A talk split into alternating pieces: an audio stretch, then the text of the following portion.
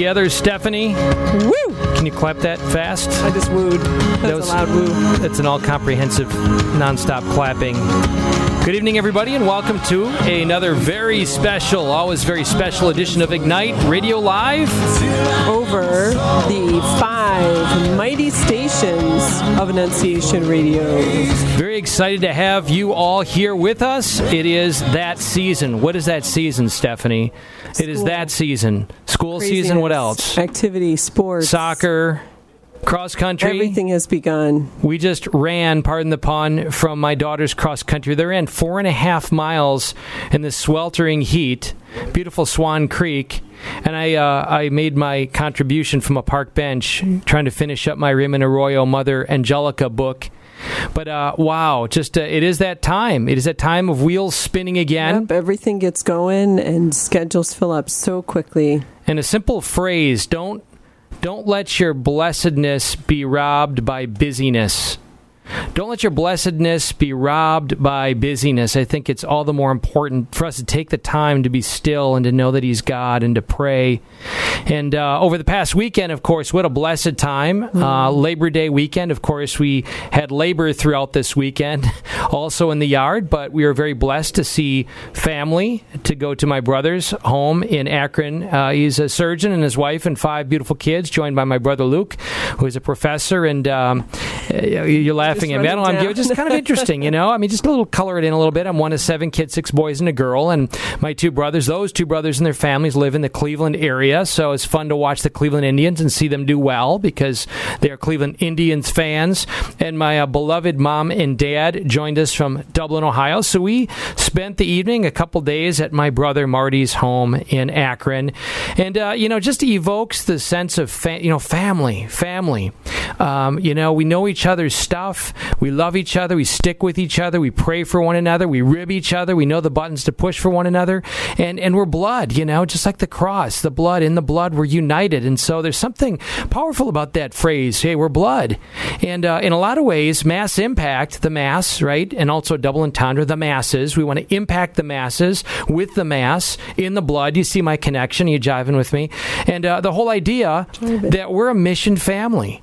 We're called, the Mass is all about forging us to become a missioned family, which means in spite of the stuff, in spite of the junk, in fact, all of that allows us all the more to be faithful and to uh, seek mercy because the Lord knows I need it and to be merciful. And uh, just to give you now a wonderful quote from our beautiful now Saint Teresa of Calcutta. But my wife, you had your hand. So it's funny. You're the teacher. You have your hand in the air. I didn't want to cut you off, in. but I wanted you to know that I wanted to say something. I want to say something. Lay it on us. Are you listening, people? I am. Okay. My mom is. Okay. John Paul John is. Paul Thanks is. for doing sound tonight, John Paul. All right. So, so excited also, Greg, you're talking about family and together and what it's about. How awesome that we as the Catholic family, the universal the universal family, the family of God got to welcome a new saint into the, the the realm, right? Saint Mother Teresa of Calcutta. Actually, I think it's just Saint Teresa of Calcutta. That's right. Saint Teresa sure. of Calcutta. So, just how awesome! Beautiful canonization mass. I hope some of you took um, uh, time to look on Bishop uh, Thomas's Facebook page. He has an awesome uh, video Beautiful. of the, a connection with Mother Teresa and his thoughts. A must see. I think it might be on the diocesan webpage too, perhaps. Um, but anyway, so look for it, YouTube it. Just it's awesome, just very very powerful. Um, also very uh, blessed. Our oldest daughter, as many of you know, is down at Ave Maria University, who's has its uh, a lot of connecting pieces to its founding and present day to Mother Teresa, and the the president, President James Towey, um, worked very closely with Mother and her sisters as legal counsel for 12 years or something like that. And they have a Mother Teresa project down there at uh, Ave Maria University. And The only one in the country. Yes, that's approved by the Missionaries of Charity, and just more for another time, but some really, really neat stuff going on. Um, and he was also asked by their Mother Superior um, of the, the beautiful order to proclaim the first reading at the canonization Mass. So it was very, very cool, and uh, just kind of on a personal note. So, with all of that, We're very excited to have you here in a moment. Steph is going to read a very powerful quote from Mother Teresa, Saint Teresa of Calcutta. But tonight we're excited to have two guests with us. A young man who uh, we are blessed to meet at Catholic Youth Summer Camps. He is now one of the four full time staffers. He'll tell you a little more about him in a moment. Uh, folks who are listening to us know we are partnering with his Catholic Youth Summer Camps to forge dynamic, outstanding disciples, and not just for a week, not just for a moment, as you hear us say, but for a moment. So, movement, movement. Uh, so excited to be on this so journey. Well, I come from Wisconsin. Move movement. Anyways, uh, very excited to have him with us. And then a little bit after him, we've got a, a familiar name to many, Justin Fatica. Uh, you may have seen him on HBO, A and E, all the different uh, network channels. He's really rocking it out throughout the country, and uh, we'll be having him calling in very soon. So before we get to that, we're going to have a quote and a prayer, and we're going to cue in Brad.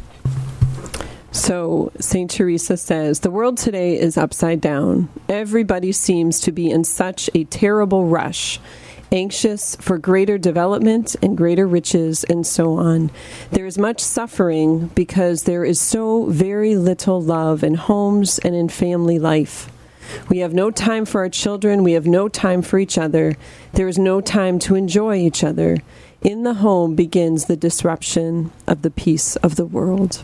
In the name of the Father, and the Son, and the Holy Spirit, amen. Lord, we are gathered here before you aware of our imperfection, aware of the emptiness that you fashioned us with, that we can seek our fullness in you. We come to you real, trying to keep it real, Lord, because you come to us real presence. We yearn for your real presence, Lord God, to flood us. And uh, we are, Lord, as families, ever aware of the busyness that wants to rob our blessedness. Lord, may, uh, may we become all the more aware tonight of the importance of putting that flag in the sand, taking that time and being attuned to your spirit, alive within us, and not just filling us, God, but overflowing to the world around us, that we can be your blessing to one another, that we can have your heart beating with, uh, within us for others, and recognize that that is your design of marriage, that's your design of family, that's your design of parish, to image the Trinity, to be love poured out. So awaken us, God, all the more to this ultimate identity of imaging you who are love love, to make love known through all the intercession of the, all the angels and saints, especially Saint Teresa of Calcutta. We pray through Christ our Lord. Amen. In the name of the Father and the Son and the Holy Spirit. Amen. Amen. With no further ado, we welcome you, Brad Puron. How you doing? Woo, woo, woo. I'm doing well. How are you guys? Great. Awesome. Thank We're you. so excited to have you with us, and I'm surprised. Did you just like have to wake up for this after those ten exhausting weeks working down at Catholic Youth Summer Camp? I'm sure you've been sleeping since then, right? Yeah, I've been getting some good sleep, that's for sure. And thank you so much for having me, Greg and Stephanie. It's been uh, great listening to you guys talking about uh, our new saint, Teresa of Calcutta. That's wonderful. And this whole summer, I'll tell you, within those 10 weeks, I was surrounded by countless saints, small s, here on earth. And it was just incredible to be able to serve alongside them and serve the young people of our state, and not only our state, but our country.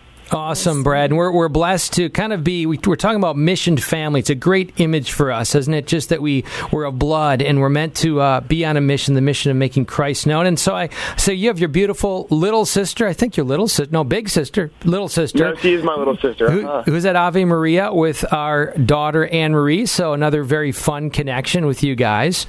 And um, so, Brad, tell us a little bit about yourself. Tell us, how did you come to this point of, uh, as a young man, many options, very gifted, very talented. From my encountering you, you got a lot of options in front of you, and uh, the Holy Spirit moved you to be what? Giving up some time in your life to be a missionary for uh, our Catholic faith. Bring us up to this point. Give us the four one one on that.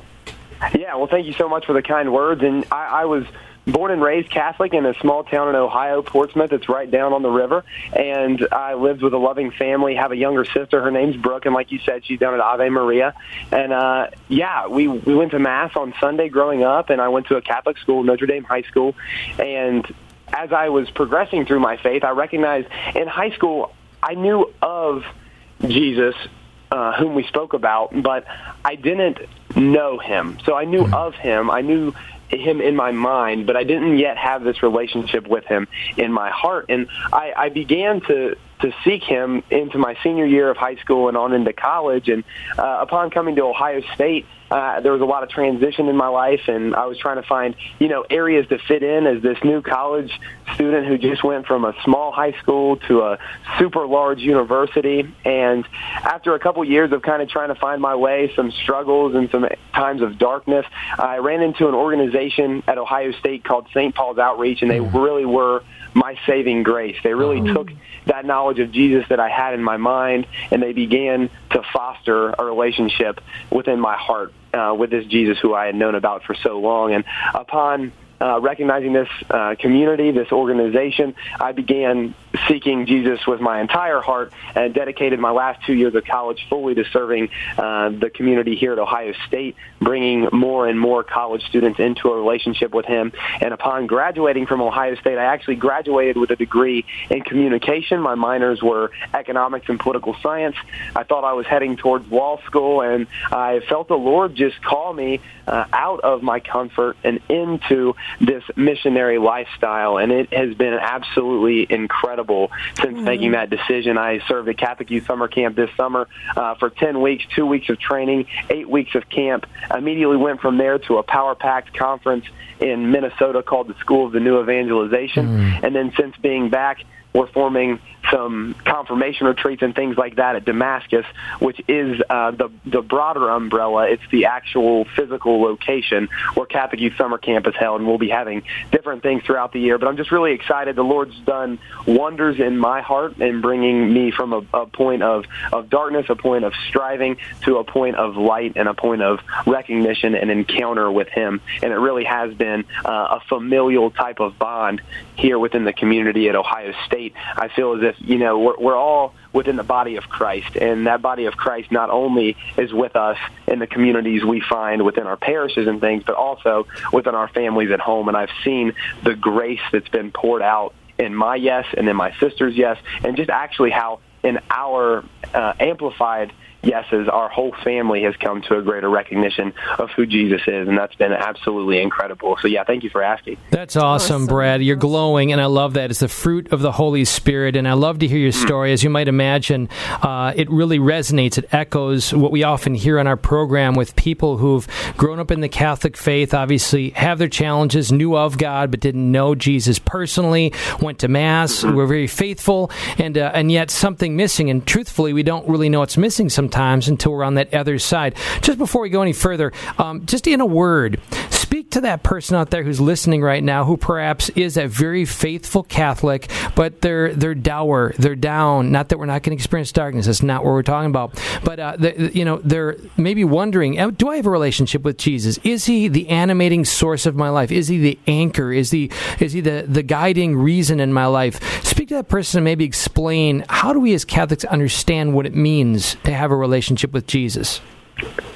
Yeah, the word that I would use would be encounter. I think this this idea as we begin uh, seeking Jesus within our lives, we really have to recognize is Jesus um, someone that I go to just when I need him, or is he someone that is accompanying me in every step that I take? And when we truly encounter Jesus Christ, whether that be within adoration, within um, within maybe a community, kind of as as I discovered him, uh, we really begin to allow him to accompany us in every step of our journey and not just seek him maybe when it when we need him maybe as I, I don't know a, a recharge for our week or maybe as uh, some comfort in a time of str- excuse me of str- of struggle.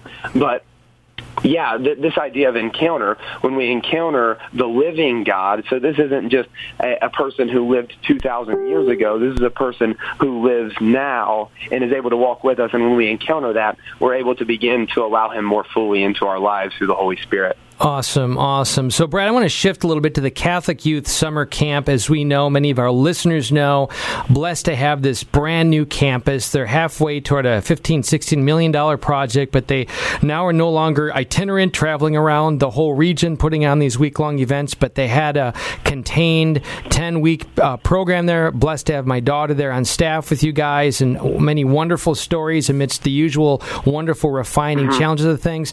Tell us what you saw. Just give us a short short portrait of what you saw in general, sort of some common themes of middle school and high school kids coming through the door. How in generally general did you receive them, or did you see them come in the door? Versus how in general did you see them depart on the last day? And what would Yeah, happen in the middle to make it happen? Yeah, that's a great question. I receive a lot of questions regarding Catholic Youth Summer Camp and especially our new campus uh, there in Centerburg, Ohio, uh, named recently Damascus. It's, it's been incredible. And throughout the, the course of this summer, I, I would say just what I tell everybody when they ask me of, of camp, and I say we have been blessed with 471 acres of conversion.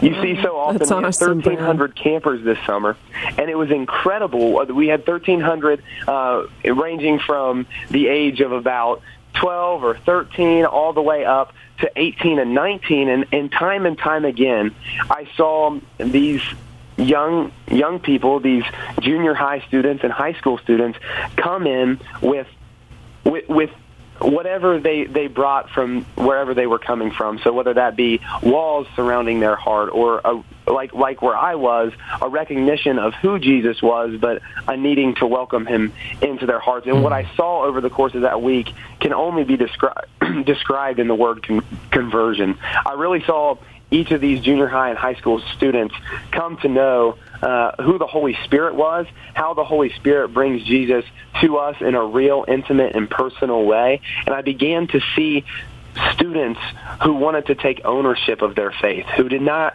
any longer want faith to just be something that they went to for one hour on Sunday, but they wanted it to begin to transform their lives. They wanted it to begin to transform their families. They wanted it, to begin to transform their parishes.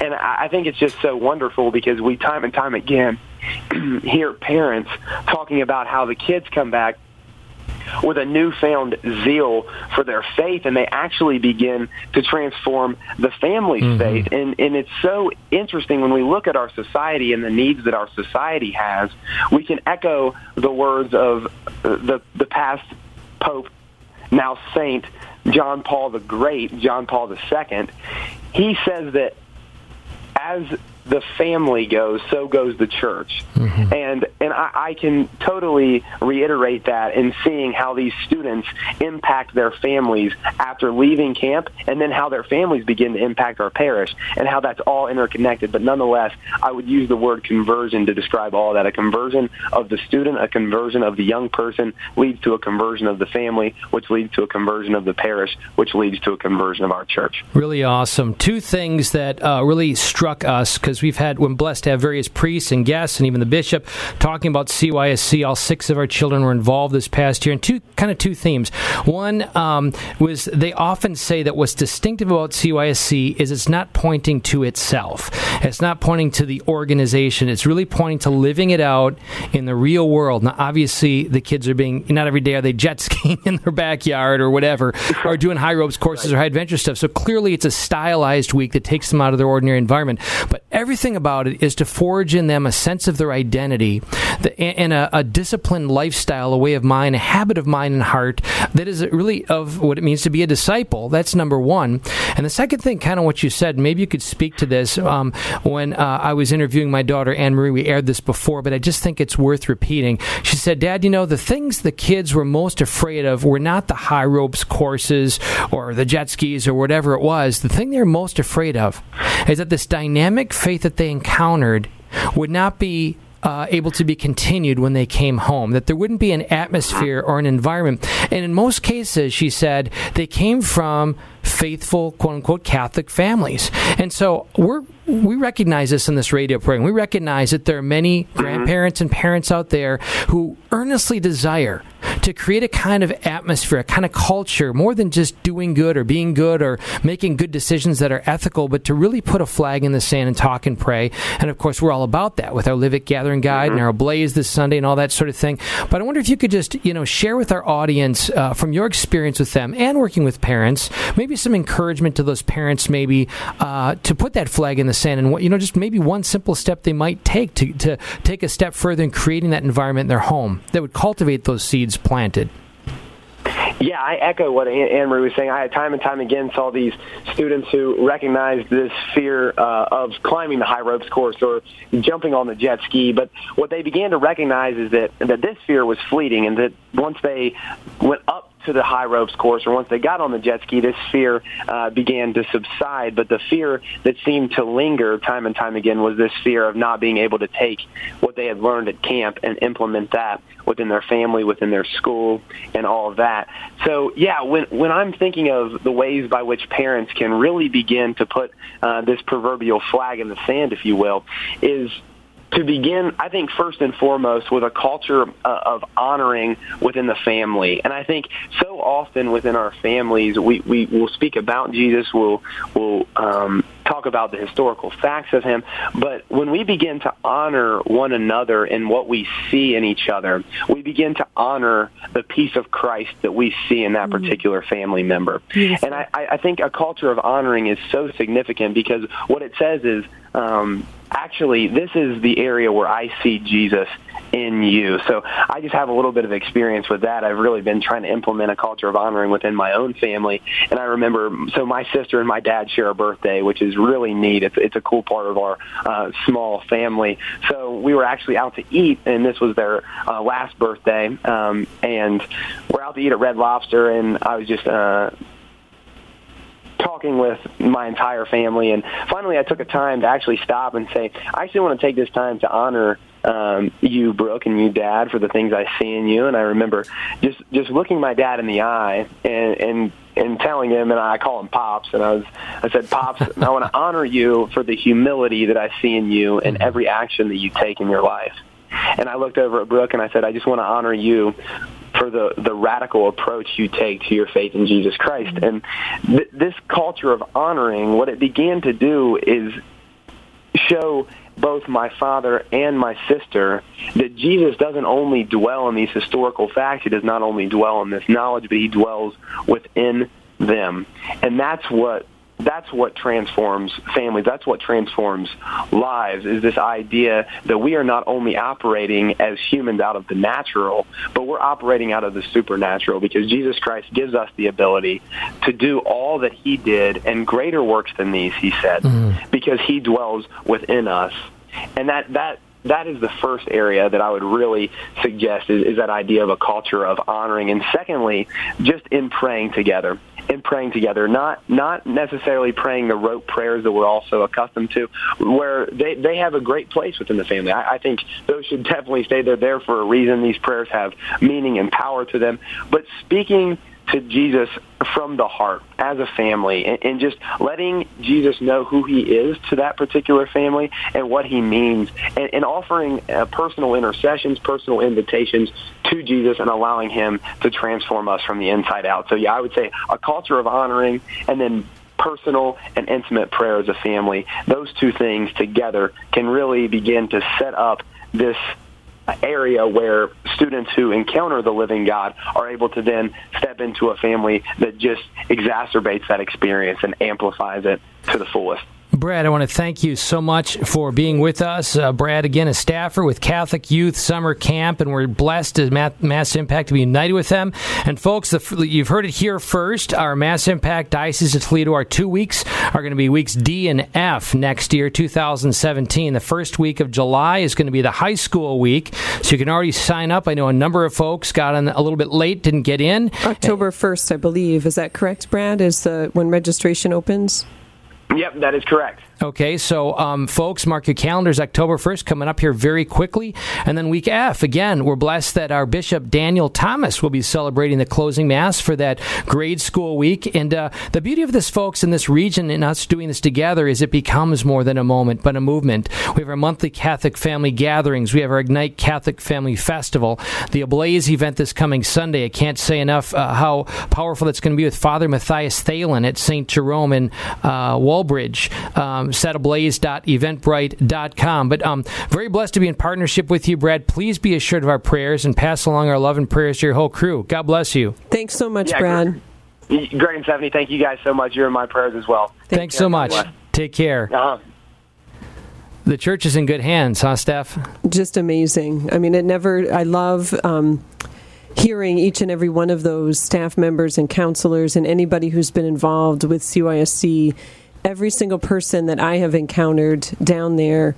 Um, it has been an encounter with Christ. The the faith is real deal in them. The joy, the enthusiasm, much more than a feeling, much more than a, a show, a hoorah rah, but just um, I loved his phrase about allowing the Lord to walk with you, you know, and just that so true, and just the way that um, it's Pope Francis's mission of accompaniment yes, idea. Yes, yes, and interesting as we partner with them, the two things that Brad spoke of was, you know, in families, a culture of honoring and um, personal and intimate prayer together, and our. Uh, weekly guide that we provide at massimpact.us, that's a part of it. You know, the whole opening thing about sharing victories and challenges and affirmations and requests for prayers and just all that, all those. Um, opportunities to come to know each other, to talk, to honor each other, to help each other is all right there, and then centered in the beauty of the gift of the readings of our mm-hmm. Mass, you know, for that upcoming Sunday, and to share in that way, and to pray in that way. And um, uh, at the end of each reading of the questions, there's a little um, section, if you will, that says going around to each person, tell them how, and it is an honoring question of Jesus within them. So just very, very cool. You know, just bringing it back to to Mother Teresa and her talking about how we're so busy, and you had opened tonight's show about the craziness at the mm-hmm. beginning of the school year for so so many families and people as you know summer has come to an end and so many other things have picked up but that we need to claim that time for that of which is most important. And whenever Mother Teresa spoke of the family, she so often spoke of taking time to talk and taking time to pray, even if it was mm-hmm. just a few minutes, and, and said that time together as a family um, to come. I think the phrase she used was to have an audience with God together. Mm-hmm. Um, that that she said is the most important part of the day. Amen. Well, Steph, we I believe have another guest on the line who we're going to cue in here in just one second. But you know, we got to get the music going for coming. him. Don't we, do we, it. We got to get Don't the music going. Oh, Matthew sixteen eighteen. You are rock, and upon this rock I will build my church and the gates of hell, the gates of hell shall not overcome it. I'm so excited here tonight, brothers and sisters, to welcome back an on fire man of God who's taken on the gates of hell in the name of Jesus Christ and the places many don't want to go. That is so true. He's an on fire Catholic man filled with the Holy Spirit. Yes, he is. And uh, he's been on HBO, NBC, ABC. He's written some books. He's forming teams of outstanding Catholic evangelists that are making a huge difference. So we now welcome the one and only Justin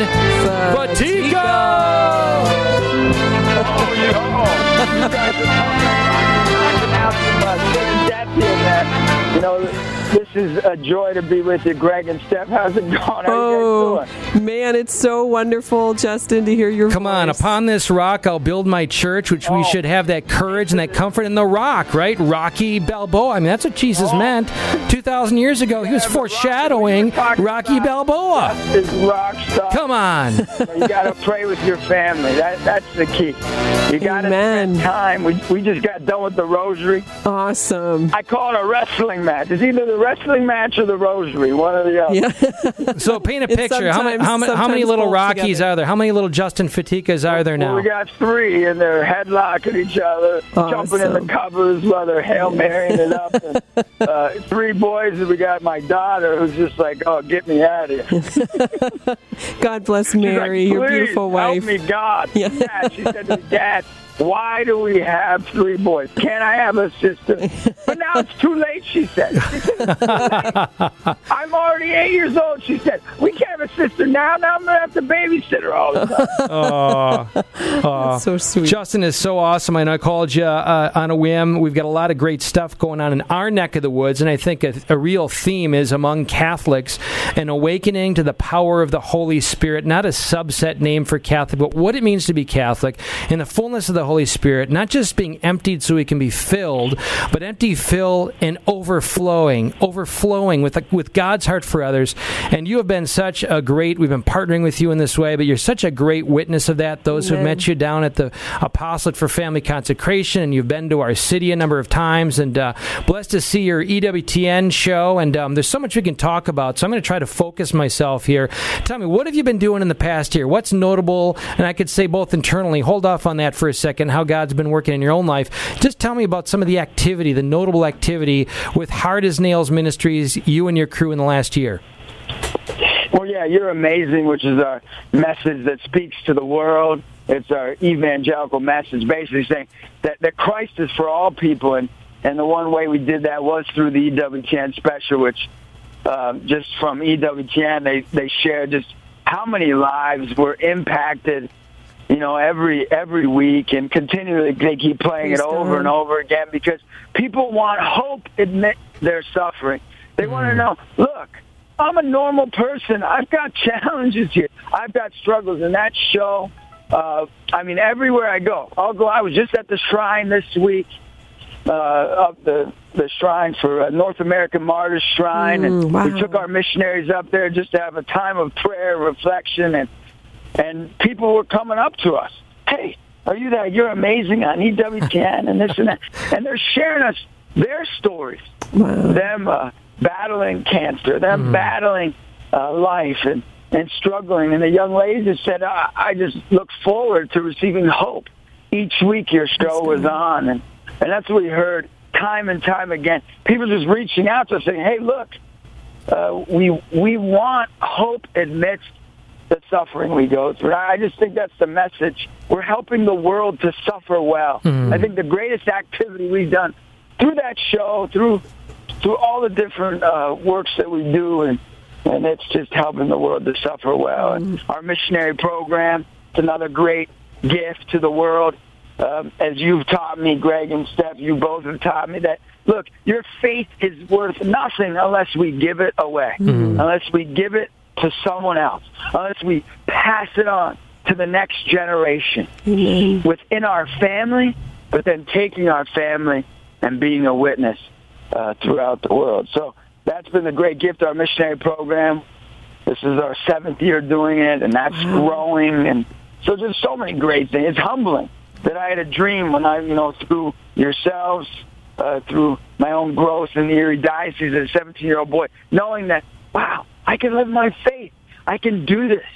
And I'm, I'm I can't believe it. I got one more day to bring the gospel. That's the way I look at it. So, you know, who knows? Great perspective. That is right? that is awesome. So, Justin, just give us a portrait here of the, um, if you will, uh, the mission itself. You've got a, a base camp, if you will. You were talking at some point uh, about maybe even a religious order, some things going on. Just tell us what's going on. Sketch for us what what's going on with Hard as Nails. Yeah, I mean, we just sent our first guy into the, you know, we sent many guys and ladies into the seminary, into the convent that, you know, some that are nuns and priests now, but uh, we got uh, permission to discern uh, a community of priests uh, where our some of the missionaries they discern say, I want to go in to live out uh, these we call them the evangelical virtues, our core virtues of our mission: courage, authenticity, and obedience, uh, which we believe there are the theological virtues, which are faith, hope, and love. Mm-hmm. But how do we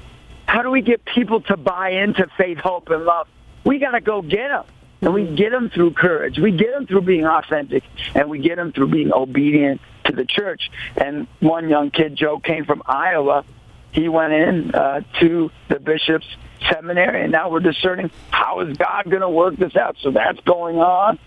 Um, we have our own uh, Guardians of the Eucharist uh, Mission Center where people are coming in to be trained. We've had a group from Los Angeles come in for four days to be trained to get ready for when we come into their town for nine weeks. Wow. I personally am not going in nine weeks. We'll send missionaries in for nine weeks, and then I'll come in, admit that, and then they'll follow up on them. So those are a few other things going on. I mean, how we're able to bring the gospel not just through a one-time event, to prepare them, to train them, to train these leaders, and then we get to come in to evangelize and then we have a team there to assist that area to follow up with them, and that's where we're headed. That's we're awesome. headed to send it to take over cities with the gospel of Jesus Christ. Amen. That's what we want to do. We want to eventually have 10, 20, who knows how many, 30 missionaries going into a city at once, 100, 500, who knows how many, into one city, and let's take over that city like Nineveh was taken over. You know, Amen. that's the way we look at it. Amen. Well, put Toledo on that map. You know, we're delighted to be partnering with you. You've been to a number of the places here, and I know you're extremely well received. In fact, folks, if you want to see a little snapshot, there's nothing like the real thing, of course, but uh, the miracles happen, and you can see them a little bit in this video if you go to YouTube. And uh, I don't know what the, what the title was, Justin, but the video I captured of you at uh, Cardinal Very, very powerful. Um, and just, you know, the, the way, folks, that Justin approaches, and, and the arrows aren't at Justin, and this is a key thing, right, Justin? It's about you. God calls you to do this. God invites you to take that step. And what happens when we take that step outside of the boat in faith? And you, you really, it's we can't overemphasize this theme that the blessedness comes through brokenness. The blessedness comes through brokenness. And the world needs to understand, I think, Catholicism, this is the great gift. It's the Eucharist, it's the Mass. And how often are we trying to manufacture, right, and be plastic in that exterior? And so you you've packaged that. I'm just for our listeners, you've been able to package that for events and to open up groups unlike I've ever seen anybody do to get them apologizing to one another, to get them tearfully forgiving one another, to get them on a course. And in fact, I, I think I'm going to ask you a question now because it is a challenge and it's not necessarily your responsibility in the body of Christ. But, you know, so you open those doors, they're connecting with Jesus and the blood of his heart flowing into their lives. There's forgiveness, there's healing, there's confession. It is just really an amazing experience. And then, unfortunately, even the best of Catholic communities, high schools, uh, parishes, they don't know what to do. And I know it must press you with kind of a dilemma of I still got to bring it. I still got to open the door and have them connect with Jesus because, like you say, I may only have 24 hours left. This may be the last chance I have to connect with these guys, and I got to bring it. How do you see maybe an emergence of cultures, uh, high schools, parishes, in being able to cultivate those seeds, and maybe just advice to any pastors or parents who are listening right now to kind of cooperate in cultivating those seeds? Yeah, I, I, Greg, you bring up a huge point. I mean, I've been dealing with this for, you know, I've been bringing the gospel, uh, you know, since I came to Christ for about, you know, it's going to be like 20 years now. And as this has evolved to the place where, you know, I see so much brokenness and so many people in need of Christ, and they get opened up at these events, and and you see why? Wh- Why can't we realize that this is where our culture is at? Number one, and number two, why are are we afraid to respond? And I, I think number one, I realize that's why we're going into these areas and we're moving in that direction to stay in an area for nine weeks to a year. So that's one thing how we're responding. You know, look, just that one time event is good for the places that have that solid base. But I think we want to assist the church in even greater ways. So mm. our apostles moving in that direction, our missions moving in that direction. But number two, I think we ourselves become afraid of death. We become afraid of sin. We become afraid of suffering because we ourselves haven't dealt with our own suffering. Mm. We ourselves have not dealt with our own pain. Amen. We ourselves have not dealt with our own sin. And if we have not dealt with our own sin, when sin is in our face, we will be afraid too. And I believe our country, our society looks death and sin and shame and guilt in the eyes and runs. But when we have Christ, we do not run from the sin and shame and death and pain. We embrace it and say, my God is bigger than that pain and suffering. My God is hmm. greater than that shame and guilt. My God has the power to overcome that. And then when we do that within the midst of it, it brings the world hope. Amen. Like I tell people, if we suffer well, we will live well. Mm-hmm. Just because we live well does not mean we will suffer well. You know, one of your mission, one, suffer well. one of your missionaries, uh, and, and the beauty of that also is what that everybody internally knows by themselves when the lights are off the stage, when they're away from their friends and family. They know the inner sanctuary. They know the pain that they're carrying. They know the emptiness. And uh, how are we giving them permission to see that as dignified in Christ Himself who suffered? If we're not, you know, and we're not talking about, right, just cathartic and throwing it out there, Oprah Winfrey, whatever. You're, talking just authentically, appropriately, you know, wearing, uh, you know, our broken, wounded nature that opens the door. And let's face it, that fosters the communion that brings us together. Um, and you've been you've been preaching that for a long time, and I think you know you've been living it yourself. And I think what's really an awesome contrast, Justin, is just share just a little bit of the background that you come from. It's the most unlikely for our listeners. I mean, so you know, yeah. share with them a little. I mean, you're not a guy who had nothing else going on for you and uh, kind of yeah. rolled off a park bench and said, "I'm going to do ministry. I got nothing better to do." Yeah, I, I mean, most people think I come from you know a tough background and I'm just this rugged guy, but I actually came from the opposite. You know, I had, you know, I come from where my dad took a company public and um, my dad was a very successful businessman. My mom, best cook, cooked with Julia Child. Action Catherine, Julia Action Child. Jackson. Yep. Yeah. yep, Action Catherine, Action Jackson. And, you know, I think my passion comes – so deep. People are like, why is he so passionate about this? because I know that the suffering, I know the truth that it's everywhere. Mm-hmm. It's not just in the inner cities. It's not just in the rural areas or the suburban areas. It's not just in the million dollar homes. It's not just in the poor. Each one of us have that loneliness, and the only way through it is embracing it and using it for the good. God can make all things new. Amen. God can make all things good. And sometimes we think our worst challenges, our biggest tests are horrible.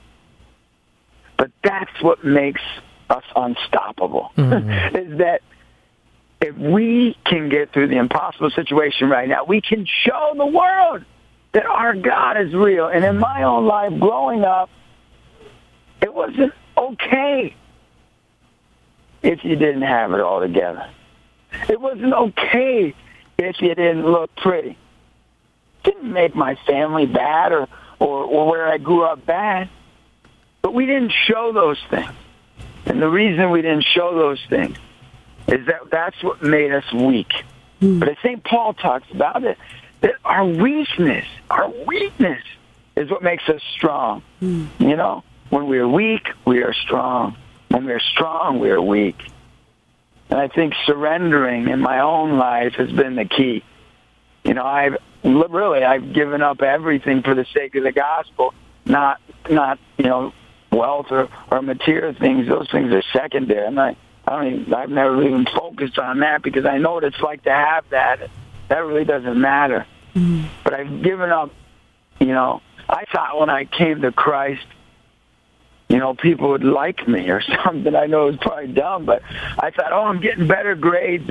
I'm being a better kid. I, I'm loving more. I'm praying more. I never thought I'd be rejected. Mm. You know, I didn't really read the Gospels very long. You know, Look at the crucifix long enough yeah, I didn't spend enough time going, hey, you're going to end up like that guy, you know? Mm-hmm. And, Justin, uh, I, I love your heart and I love the, the clarity um, and the authenticity. You, you live those uh, virtues that you speak of and strive for them. Well, and, you and taught them to Well, come on, please. Um, action Stephanie did. A- anyways. well, uh, she did, too. Yeah, she's, we, we tell our kids the great stories all the time. But anyway, another time, another place. I, I digress. Um, this theme, Justin, which is not just an aspect. It's not just you know a nice thing we say that we put on a chalkboard and you know teach and nod our heads. This idea of blessedness through brokenness that God designed us this way is so central. It is the lifeblood of, of real ministry, not just hard as nails, but of, of any kind of authentic ministry in Jesus. And I thank you and encourage you in that. Um, and there's a little bit of a segue here that um, I think our listeners, grandparents and parents, may really uh, want to hear. And it was in our kitchen. You know, you had some of your missionaries stayed overnight. And, you know, I asked you the question, you know, how did some of your missionaries turn out now? It's been whatever, 5, 10, 15 years. And, you know, what kind of predictions can you sort of make from the kind of person who comes in, say, from the faithful Orthodox Catholic family, five, ten years down the road, versus the uh, the one who kind of really is alone in their home and came through some real struggle and difficulty and challenge? And you said something that I think was really surprising for me. Are you tracking with me? Can you go with that? Yeah, yeah, I re- yep, I remember. So, uh, share with our audience what you shared with us. Yeah, I, you know, I, I that was like a Holy Spirit moment, you know, and going back to to what I did share is I I get more nervous in my heart for the ones that do have a foundation, mm. uh, because they already know, you know, so they they think it's okay to cut a corner. It's okay to to just give half a heart. But when you got a kid who doesn't have a dad and they get the message of Jesus Christ, they know that might be all they got, you know? So they get on their knees and say, man, God, if, if this is the answer, the words of everlasting life, like, come on, I, I, I want hope. I don't even have a dad. Mm. He's in jail or or, or a kid that comes and and sure they have uh you know an okay home but they were abused by somebody on the outside or they were uh disrespected maybe not abused physically but disrespected and bullied uh they're a kid that gets on their knees and goes man i know what it feels like to be like you christ mm. the ones i worry worry about the most are the ones who are the most guarded. Mm. And the ones that don't realize what a gift it is to be loved, mm. that not everybody gets that, Greg and Steph. Mm. You know, not everybody walks in a home and gets hugged. And a lot of times people think that that's like just supposed to be that way, but they don't realize that that's not the way it is for everybody. And when a young person comes to us as a missionary and they haven't been hugged every day at home and every day they get hugged in our mission, it's like, wow, if this is how Christ treats you, holy cow, I want to live for Jesus. Mm. But many of those who come from very solid backgrounds and get hugged every day and get encouraged and pray, they pray together and then they come to our mission. It's like they deserve it. You know, it's this the great, great gift of grace, right? Mm, amen. You Justin, know, the great gift of grace.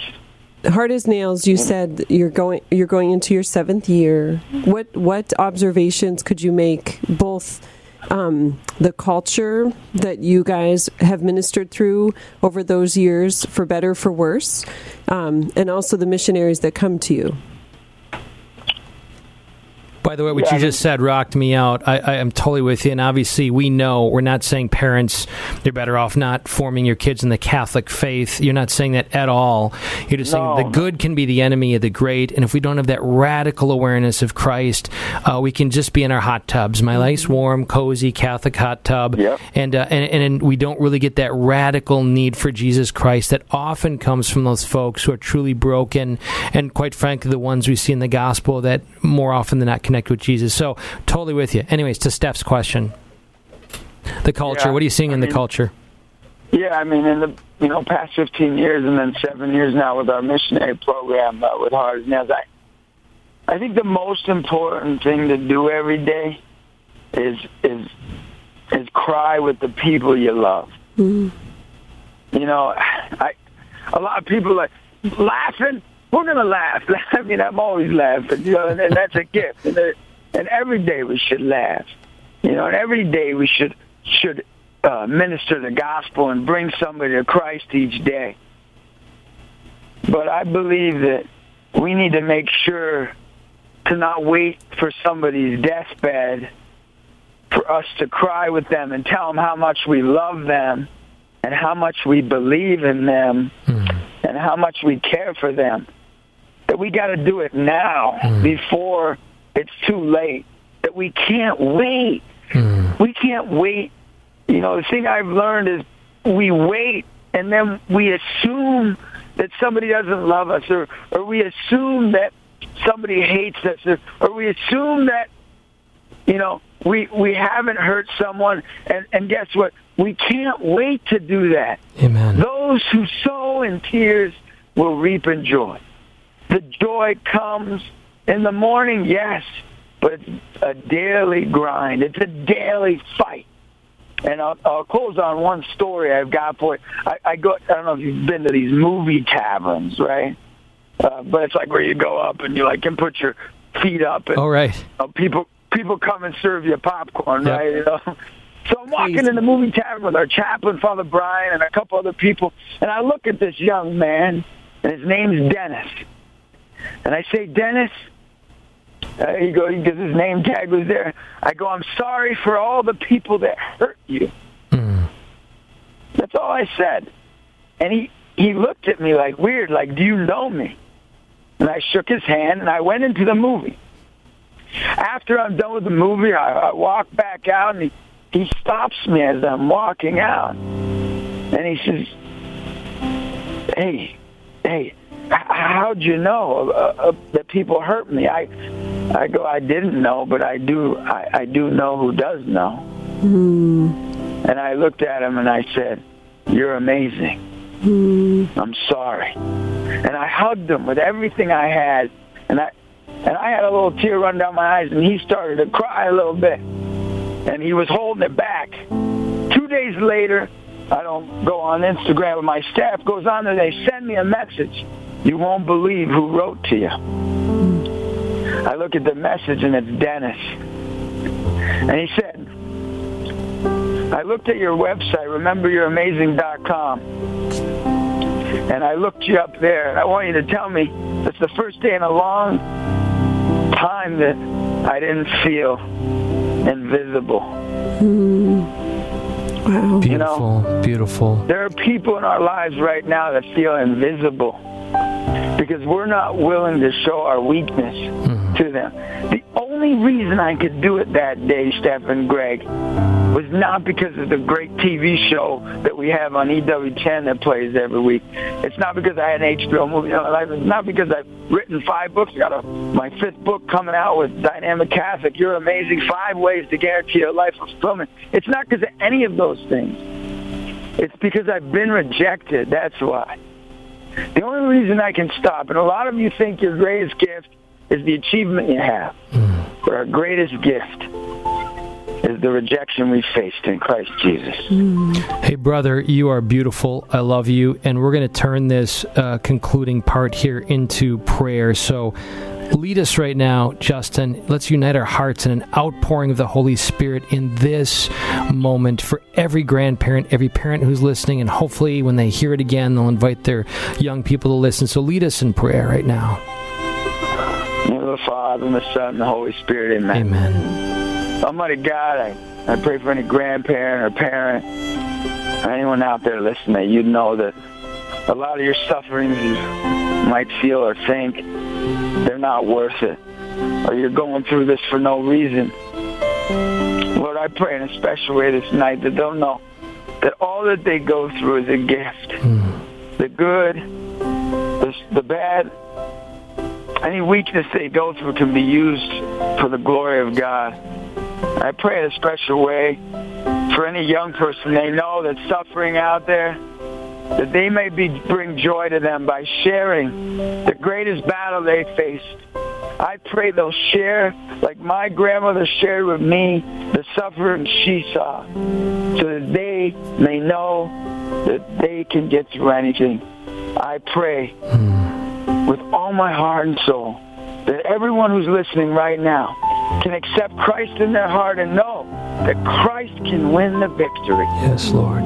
through our pain and suffering that leads to joy. Oh my God, thank you so much for this night and for every night you give us. Amen. Amen. Amen. Brother, we love you. Love you, Justin. We're gonna- Be assured of our prayers, and we'll be in touch real soon. Brothers, it's uh, Justin Fatica. You're tuned into Ignite Radio Live, and we're just praying for an outpouring of the Holy Spirit. This be more than a moment, and a, but a movement. And Steph, we're going to turn to our prayer intentions that are offered every day at our at our site, and I'm just going to invite you, Steph, to kind of lead us off, if you have them right there. Lord, we join Gigi in lifting up healing for her aunt who will be having a kidney transplant soon. We ask that you be with the doctors and all those um, who will be taking care of her. We join Karen in praying for Richard, a three year old who is transferred to Pittsburgh Children's Hospital with symptoms that indicate possible muscular. Dystrophy. Lord, that your healing hand be upon him and your comfort be to the parents. Brenda lifts up the family of Sis Brown who passed away just a few days ago. Lord, let eternal rest grant unto her and perpetual light shine upon her. Lord, we join Justin in continued prayers for the healing of his son, Matthew. Mm. We join Robert in his intentions of, as a friend, just always lifting up Yvonne mm. um, and her healing and prayer. And we just know that you are faithful, God, Lord, and you desire healing and that that suffering be used for your glory. And also for the upcoming charismatic conference, that it may be a time of true encounter with the Holy Spirit, Lord God. We join Edna in her prayer for chaos and turmoil in a particular family. And Lord, we just say for any family which is uh, experiencing right now any kind of turmoil, may they encounter your holy presence and discover blessedness in the brokenness. We join Candy in lifting up Jackie, who has brain cancer, and Betty, who's suffering from a stroke and having a relapse. Um, and for her upcoming surgery on her foot, we just ask, Lord, again, that your healing presence um, be poured upon them. We join Lori in prayer for her father for peace and comfort for Jose, Lord God, who prays for his conversion. Just mm-hmm. a cry out to you, Lord, and, and knowing that you are merciful and that you are good. We know, Lord, that you will hear that prayer. We pray, uh, join Debbie in her prayer for a friend who just discovered he has pancreatic and liver cancer.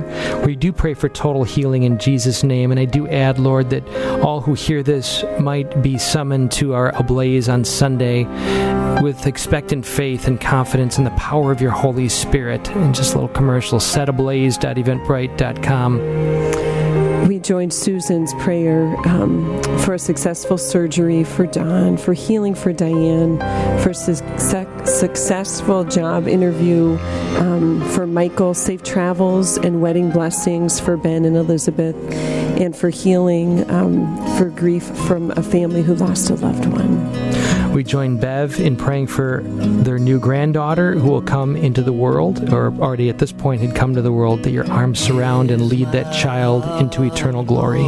And Jean's prayer, Lord God, for Syrian children, be with them, Lord God, and in your goodness and in your mercy, and protect them and keep them safe. For all our benefactors, for priests, our bishop, let your kingdom come and your will be done, Lord. We are all yours through Christ our Lord. Amen. Amen.